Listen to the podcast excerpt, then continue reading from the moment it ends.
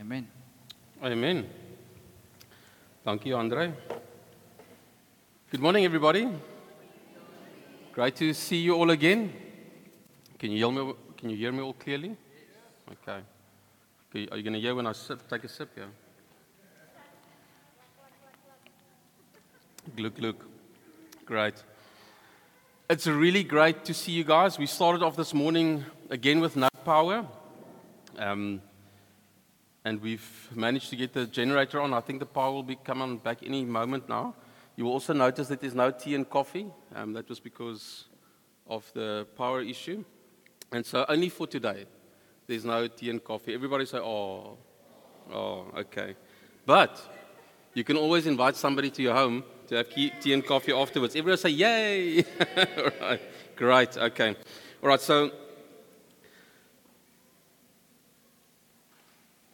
So I said to Angelique the other day, I said, how do I start the year? What message does God want us to hear on the first message of this year that we start off with for Josh Gen? And, everybody starts the year with New Year's resolutions and all of those kind of things. So people come with different expectancies.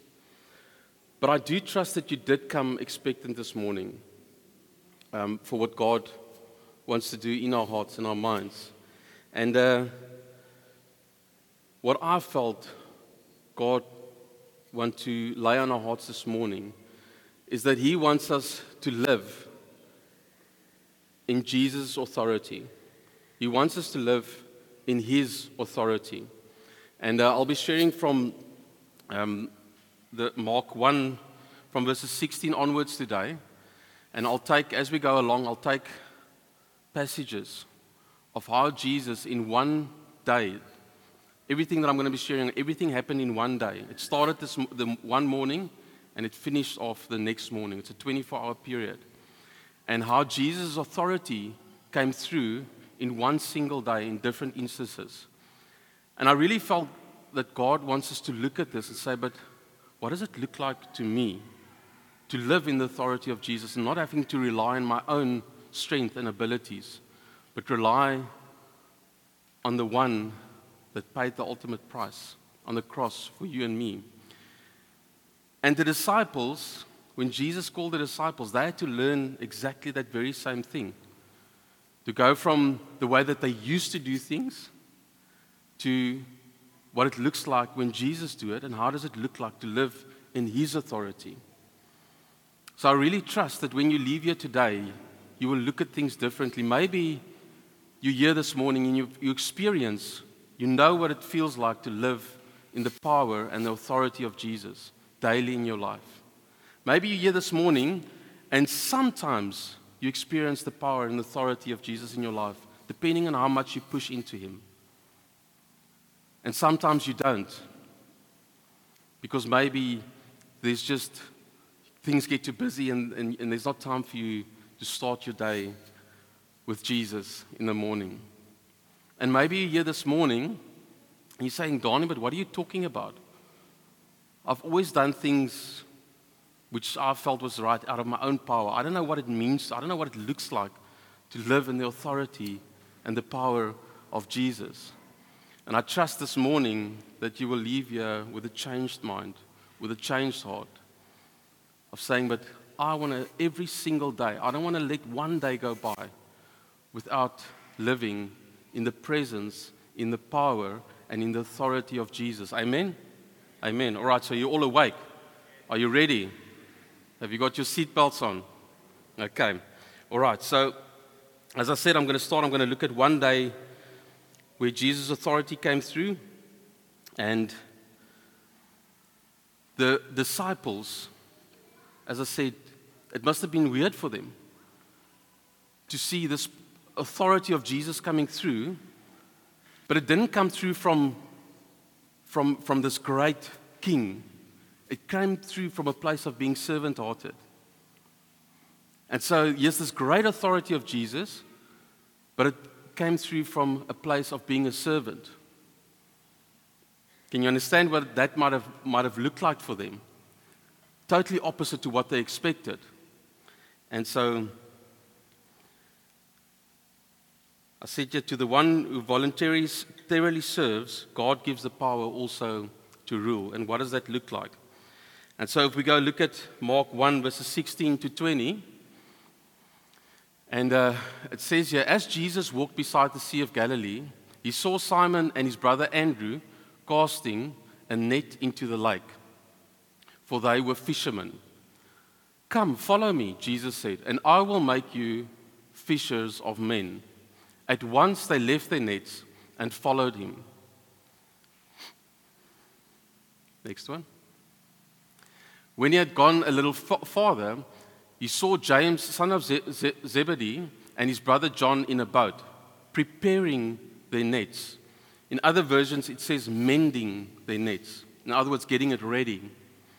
Without delay, he called them, and they left their father Zebedee in the boat with the hired men and followed him. And the remarkable thing about this was that Jesus, when he said, follow me, he didn't say, follow me, and you will make yourself become fishers of men. He said, follow me, and Jesus said, I will make you fishers of men. And what does that mean? Jesus took that responsibility upon him to say that, listen, if you follow me, you don't have the responsibility to make yourself a fisher of men. But if you follow me, what does that look like? And if you do that, I will make you fishers of men. He takes the responsibility for this. And so this disciples were fishermen, Galatian fishermen, unschooled, unlearned, maybe a bit rough around the edges. We've heard the story before. And accustomed to their Jewish customs, the way that they used to do things, pretty much out of their own power. And they would now have to learn a new way of life, a new way of doing things. They would have to learn to stop relying on themselves and learn how to walk in the power of the Spirit of God. And can you imagine what that might look like? Some of you have already gone through it, relying on, how does it look like from going from relying on myself to relying on the power and the Spirit of God? And the amazing thing about this is that Jesus takes the responsibility for this. And that's encouraging to me, because whenever he calls you or me to any task, he says that he takes the responsibility to work his will, his power through us. If, and what is that if? Anybody wants to take a chance on the if? Correct. Can you say that louder? If we follow him. If we follow him. Well done. If we follow him. But what's amazing, as I read that, and I read the RSV, the Revised Standard Version as well, Jesus, not only does he take the responsibility to fit us for the task that he's given us, and with the power and the authority that comes through him, but he also, when I look at that, he kept their personalities. Because it says that, when in the first day, it says that Simon and Andrew were casting their nets into the sea. So in other words, to cast a net, you had to throw it in a circular, they had to throw the circular net onto both sides of the boat to catch the fish. And what does that speak about? It speaks about evangelism. If you go look at their lives later, what did they do? They evangelized. Andrew preached the gospel, and people got saved. Simon Peter, on the day of Pentecost, he preached to thousands of people, and thousands of people got saved. And then when you look at it says here James and John, it says that they were mending the nets. Now, mending, that word mending, in the Hebrew, in Ephesians 4 verses 12, it's the same word that Paul says of pastors and teachers that they are to equip or to mend the saints to do the work of the ministry. And so just as they were mending their nets, equipping, if you go look later in their lives, as they went along, they were equipping the saints for the ministry. And so the great thing about this is not only does Jesus say he'll take the responsibility for that, but he will do it and he will use your unique personality, your way of who you are, who he's made you to be. Maybe you've grown up in a different background and things were hectic, but Jesus says he can use everything to do the good of those who love him. And he will use your uniqueness to work through that. And so, how can Jesus work through us without destroying our personality? And so a lot of young Christians or people that's when you invite them and say, no, but I first got to change things before I come to Jesus, before I accept him. There's too many things that I need to change and to do.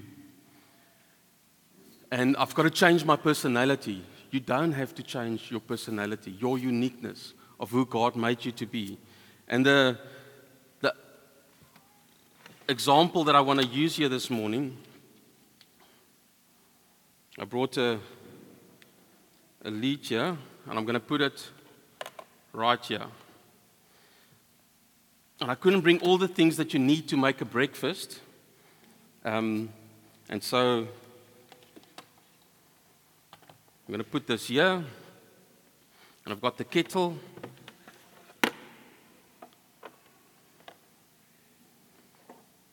And so imagine on here, right here, is a kettle, a toaster, a thing to mix the eggs with, whatever the things you need to make breakfast, and whatever things you need that needs electricity. And the amazing thing that both of these things, to make what you need for the breakfast, for the buffet, needs to be plugged into the source. And they both plugged into one source, the same power. But both of them do different, unique things. A toaster can't boil the water. And the kettle, don't try it, no. Don't try it at all. A kettle can't toast the bread, right? And so, but they both plugged into the same power source. And so I want to say to you here this morning that we, in our uniqueness, are plugged into the same power source. That is Jesus. And he uses us, our different abilities, our different skills, whether you're an extrovert or an introvert, he will use you in a way that he can only use you because you are unique. And he shows that to us in Scripture. And so there's a lot of people that come and they feel like, oh, I'm not adequate to do this, I can't do this. And unfortunately, there's many churches out there that want to make everybody look the same and do the same thing. The men's got to look like this, and they've got to do things in this way. The wives got to look like this, they've got to do things in this way. The children's got to look like this, they've got to do things in this way. Have you looked at all the leaders of Josh Gen?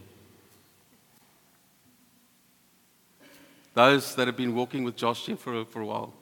Do they all look the same and do the same? Can you imagine if today we had to preach, everybody all over the congregations had to preach the same message, not allowing God to bring a message what he wants for Brackenfell this morning and for Durbanville. Not allowing God, the Holy Spirit, to work through these leaders to bring the message he feels is relevant for us right now in our congregation. And what's amazing in that, whatever the messages are, you'll see the thread is there. The message is different, but it's the same because the thread is there because God is doing something amazing. And so I want to say here to you this morning, if you feel, I just want to come to church on a Sunday, but that's all I want to do because I'm an introvert. You know, I don't really speak to people a lot, and I like to be one side, and all of those things. Or I'm an extrovert. I've seen in the past God use introverts more effectively with one-on-one people than He uses extroverts that preaches to hundreds of people at a time. In the past 15 years that I've been saved. And so I want to say to you this morning, your uniqueness is special to you. And if you are in Jesus, if you follow Him, He will use your personality, your uniqueness, to let His power flow through you. And you don't always have to say something. People can look at you and they can see this person has got a relationship with the Father. Has that ever happened to you? You walk into a room and you see somebody and you just see there's something different about this person. And you want what that person have. It's happened to me before. And so I want to encourage you with that this morning. As we go on to verse 21, it says, they went to Capernaum, and when the Sabbath came, Jesus went into the synagogue and began to teach. The people were amazed. Say amazed. They were amazed at His teaching because He taught them as one who had authority, not as the teachers of the law. Say authority. So it's amazing. The people were amazed because He taught as one with authority and not to what the people were accustomed to what the religious leaders did on a Sabbath. And there was power when He spoke. There was authority. And when He spoke, what probably happened there is he brought messages that were totally different in the way that they were used to. He spoke in a way that were related to the heart. He spoke to the people's heart. I'll never forget. I was nagged to come to church before I got saved. And I just gave in because this person didn't stop. And I stayed in Paul, and I drove all the way through to Brackenfell. And as I sat there with, 15, 16, 17 people, the church just planted. And I sat there, and I heard this message. I knew about Jesus, but for the first time in my life, I experienced Him. Because what was being preached, the power of the word, was totally contradictory to the way that the world do things. And it spoke right into my heart. And the word was brought in a way that I've never heard before. That's probably what happened there. And there was authority in the word. Somebody can just read the Bible, can read verses. You listen to it, there'll be authority in that word. If you listen to it and you say, Jesus, how does this apply to me? And so they heard that message. But then the thing is, as they hear that message, what do we do with it? Do we measure it up? I know there's a lot of people these days, they say, no, they don't go to church because they watch church on TV, but they love Jesus, they just, whatever they can YouTube, wherever they can hear messages, they just listen to the messages. But they never weigh that up to what Jesus says. So when Jesus spoke there, He spoke right into the hearts. And I want to encourage you this morning is when you listen to a message, go and weigh it up with the Word of God, with what Jesus says. For every issue, every problem that you can have in your life, Jesus has an answer for that. He has a resolution for that. I've sat with many people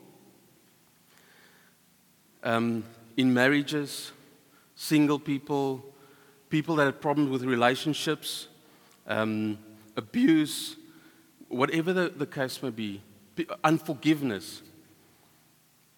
But what I always picked up with a lot of these cases is that the focus was so much on other people that their eyes were totally off Jesus. And when I said to them, what does Jesus say about your circumstances? Like, what do you mean? Is it, where does Jesus fit into this thing of yours? What does Jesus say about unforgiveness? What does Jesus say about husbands loving your wives like Jesus loves the church? And wives loving and submitting your husbands like the church submits to Jesus. Unforgiveness, bitterness, anger, hate. Maybe right now, Jesus is speaking to you and he's prompting you, go and look at my word. Because just like they were amazed at his authority and the power and astonished, when you go read what he says about it, you'll be amazed because it goes totally different to what the world says. And I still, every time I read the Bible, and I can read the same scripture that I read last year this time, and God will say something new to me. That's the beauty of the power of God's word. And it will speak life into your circumstances with power and authority. Verses 23 to 28. Just then a man in the synagogue who was possessed by an evil spirit cried out, "What do you want with us, Jesus of Nazareth? Have you come to destroy us? I know who you are, the Holy One of God." "Be quiet," said Jesus sternly. "Come out of him." The evil spirit shook the man violently and came out of him with a shriek. The people were all so amazed, say amazed, that they asked each other, "What is this? A new teaching and with authority." Say authority. Can you see the thread? Amazed, authority. He even gives orders to evil spirits and they obey him. News about him spread quickly over the whole region of Galilee. And so it says that they were astonished, they were amazed. It says, with authority he commands even the unclean spirits, and they obey. It speaks about the command, the power of Jesus. There's no doubt that this unclean spirit in this man was reacting to the teaching of Jesus. This spirit could not stand it. The insight that the Lord gave in that message was so piercing, so revealing of the error and the wrong thinking of men, that the demon was tortured with truth.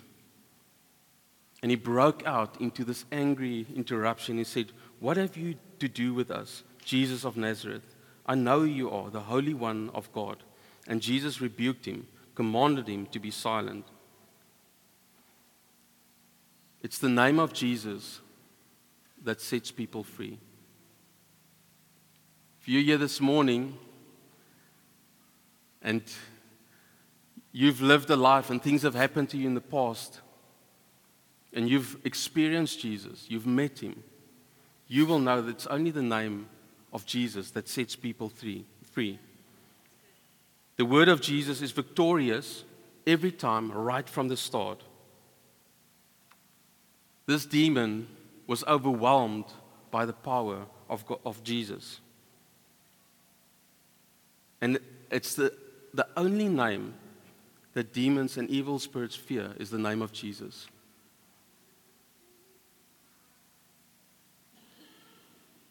I've been on missionary trips to Madagascar, and you go into these villages, and these people have nothing. But they live in these circumstances with these certain rituals. And when you bring this Jesus to them that they've never met, that they've never knew, never experienced, the spirits that these people were filled with, it's only the name of Jesus that can speak these spirits and these demons out of them. I've seen the things that we've seen from a 9-year-old you know, throwing 5-6 men around. Only the name of Jesus. And you don't have to be afraid. I've prayed for people, and when I started, I was like, hey, Jesus, how is this going to work? Because, and it says, no, it's not in your power and your authority. It's in my power. It's in my authority. And they have to submit. And they will, because there's power in the name of Jesus. I've prayed for many people and see how they are being set free from the very things that are holding them back. And it says here, this thing was fighting. They didn't want to come out. It was shrieking, but he had no choice. He had to submit.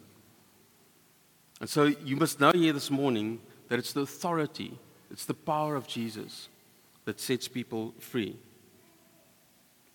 Amen? The next one, verses 29 to 31, I'm just quickly going to touch on that. It says, as soon as they left the synagogue, they went with James and John to the home of Simon and Andrew. Simon's mother-in-law was in bed with fever, and they told Jesus about her. So he went to her, took her hand, and helped her up. The fever left her, and she began to wait on them. Quickly on this, this Jesus with power and authority. They told Jesus about her. He took the initiative to go to her. It says he went to her, and he showed compassion in that time. She just had a fever. It's something that probably would have gone away. But Jesus had compassion. And I want to say to you this morning is that we have to have compassion. We must never think too much of ourselves, because we know this Jesus. We have a relationship with Jesus that has power and authority. Never be afraid to go and pray for people. Never mind how small. It's a small thing. This fever could have gone away over a couple of days. But in Jesus' power and authority, he went and he prayed. He showed compassion. And I want to encourage you is don't let the opportunities to pray for somebody go by. Because maybe, just maybe, Jesus will heal them. If you didn't go and pray, the opportunity wouldn't have been there to show compassion for that person. Who's ever prayed for somebody for something small, for a headache, for a pain or something, and the power was, and it disappeared, it was gone? I want to see some hands. I know there's a lot of us. And I know that think it might be something small, but it's actually huge. You're showing compassion in a time where Jesus' power and authority work in and through you. I've got many testimonies of big things that we prayed for where Jesus healed people right in front of our eyes, things that you won't understand if you don't see it. But Jesus will do it on his terms, on his timing, for his glory, not for ours. And so I want to encourage you, have compassion, pray for people. Don't let opportunities go by. Oh, I've got a seer oor. I want to go switch over to Afrikaans. Let me pray for you. Simple prayer. Lord, I ask in Jesus' name that you will come and heal this ear.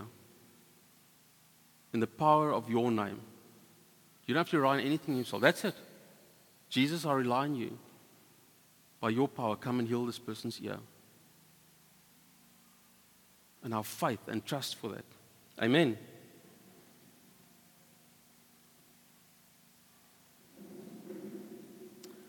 Just want to see our.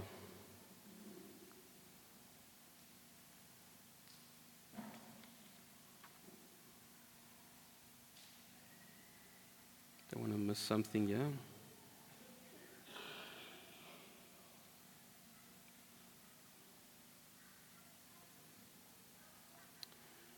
All right, so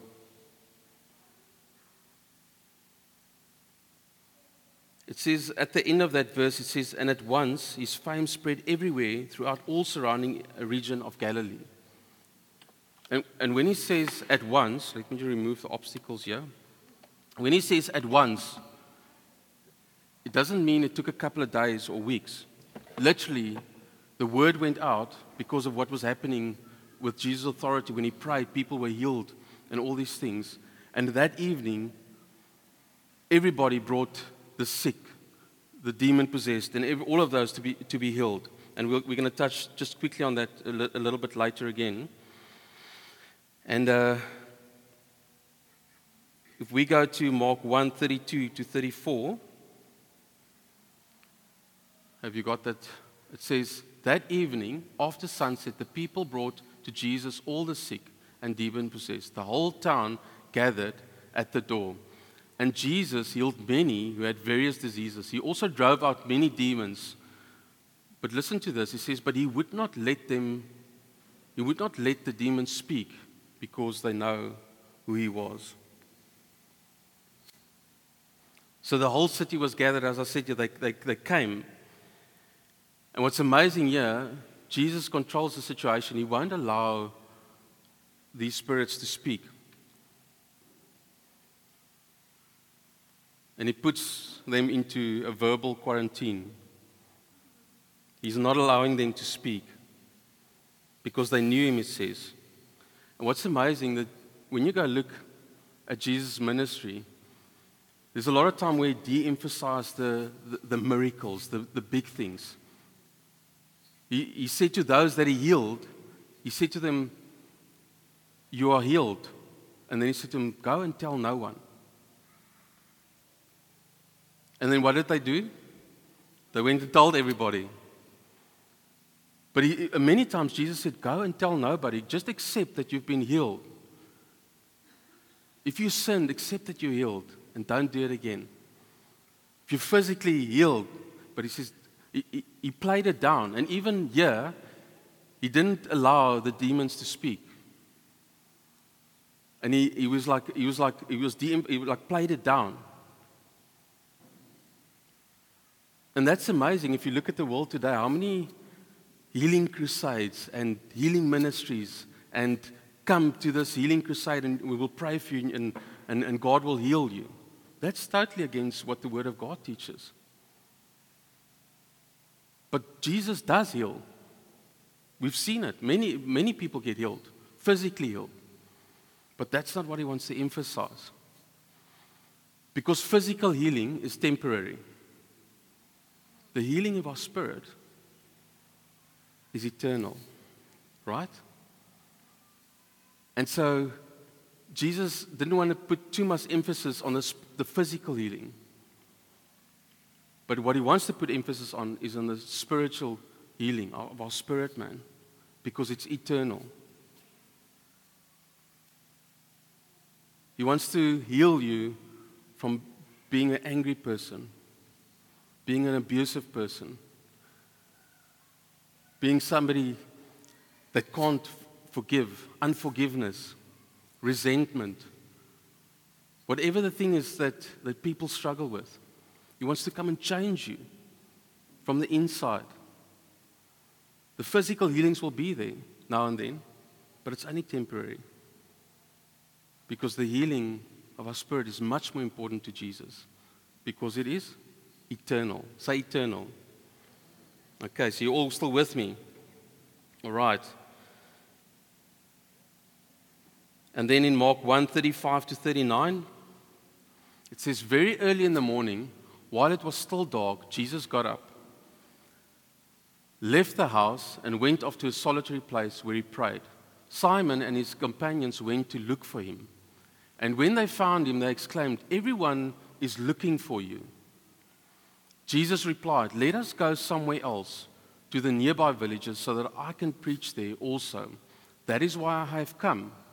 So he traveled throughout Galilee, preaching in the synagogues and driving out demons.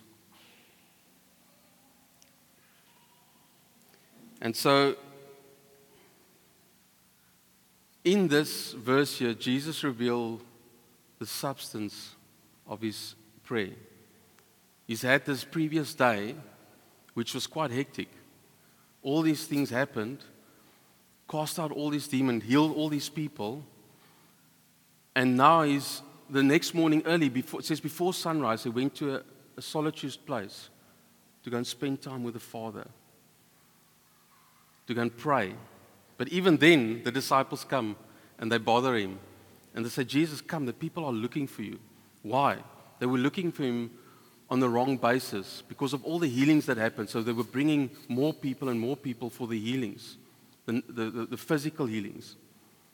And Jesus revealed his heart of the prayer when he spent time with the Lord. And he said, come, let us go into the next town. He spent time with the Lord and he prayed, God, show me what you want to do. I need your authority. I need your power. You are my source.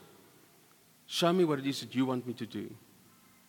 Open the doors in the next time where I can go and preach the gospel. Let the hearts be prepared so that I can go preach the gospel. The gospel that has eternal value, that changes people's hearts, and not the physical temporary healings that all the crowds are gathering for. And so Jesus is telling us, he's actually showing us. He says, as I am in the Father, so you should be in me. He says, be in me as I am in the Father. Actually, that scripture that I've given you, John 5:19, it says, Jesus gave them an answer, I tell you the truth, the Son can do nothing, say nothing, nothing by himself. He can do only what he sees his Father is doing. We can do nothing, nothing by ourselves if we don't follow Jesus, if we're not in him daily, if we don't start our day with him. So how am I going to go through this day if I don't start the day with my Father? Spend time with him and ask him to be with me and show me and reveal things to me. Because if you don't do that, what's going to happen? You're going to do everything out of your own strength. And how's that going to work out for you? You do things in your own strength. There's many stories we can tell there. Even in John 14, verses 10, he says the following, says, don't you believe that I'm in the Father, and the Father is in me? The words I say to you are not just my own. Rather, it is the Father living in me. All of the authority, all of the power in our lives, it never ever comes from us. It comes from Jesus as we spend time with him. Power are given to those who follow, who obey. The Father is at work in the Son, and the Son is at work in us. And this is why Jesus was up on the hillside praying, that there might be such a passion of relationship with the Father that there would be no hindrance to the flow of the Spirit of God through him as he went out into these other cities. What a difference does it make into our lives if we understand these principles? That there might be such a passion and a relationship. I remember when I just got saved and I was just invited to go onto these mission trips. And I thought, no ways. I'm a brand new Christian. What do I know? What am I going to go and do there? What have I got to give?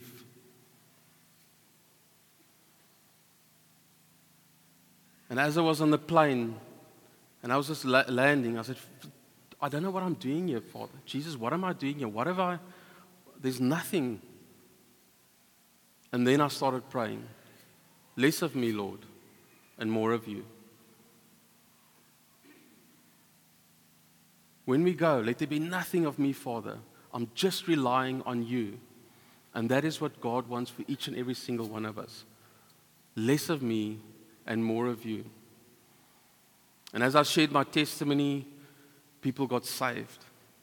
Just shared a testimony of how I got saved. As I prayed simple, eenvoudige prayers, eenvoudige gebede, say eenvoudig.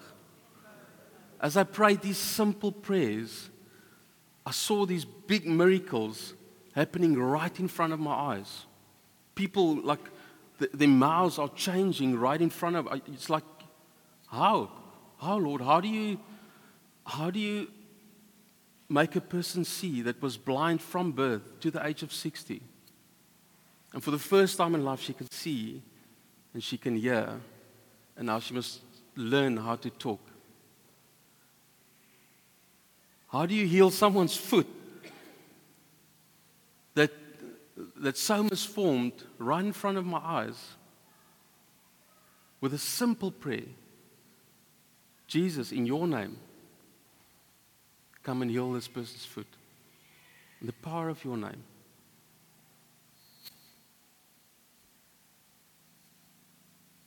But then also Jesus says, that's not the reason why I'm doing this. What's of more value is a changed heart, a changed mind.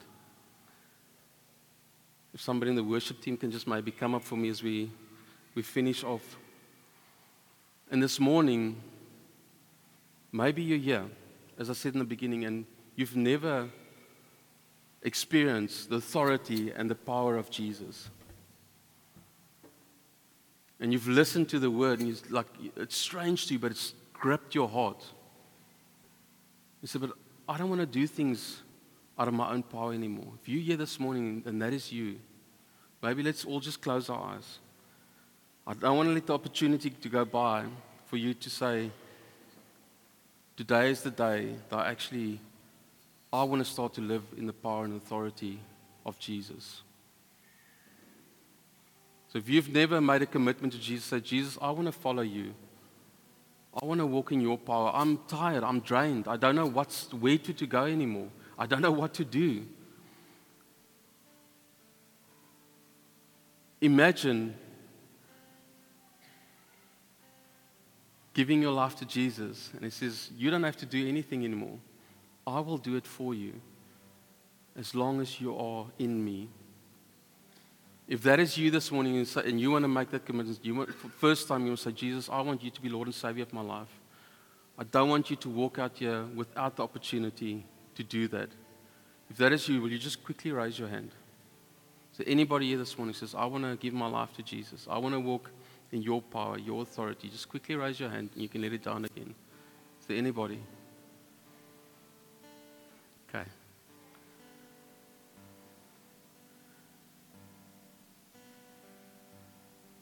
If you don't want to raise your hand, you're more than welcome to come afterwards, to come to me. I'd love to pray with you and for you. And then maybe for the rest of us, why don't we stand?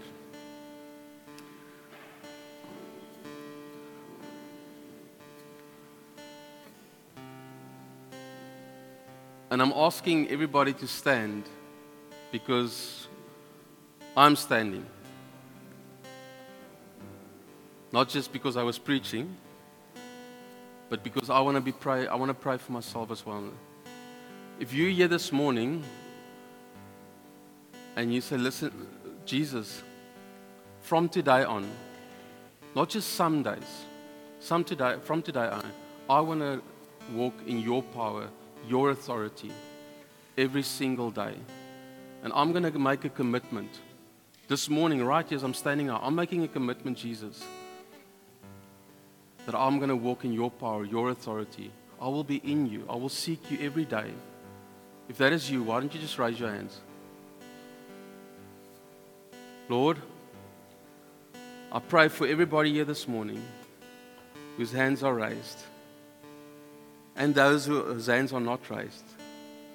Maybe their hearts are raised. Father, I pray for each and every single one of us this morning, Lord, that we've listened to this message. We've seen how Jesus' authority and his power came through, that people were amazed. And this morning we were amazed at you, Jesus, for what you've done, that you went to the cross, that you paid the ultimate price, so that we can have eternal life in you. And that is what matters to you, eternal life.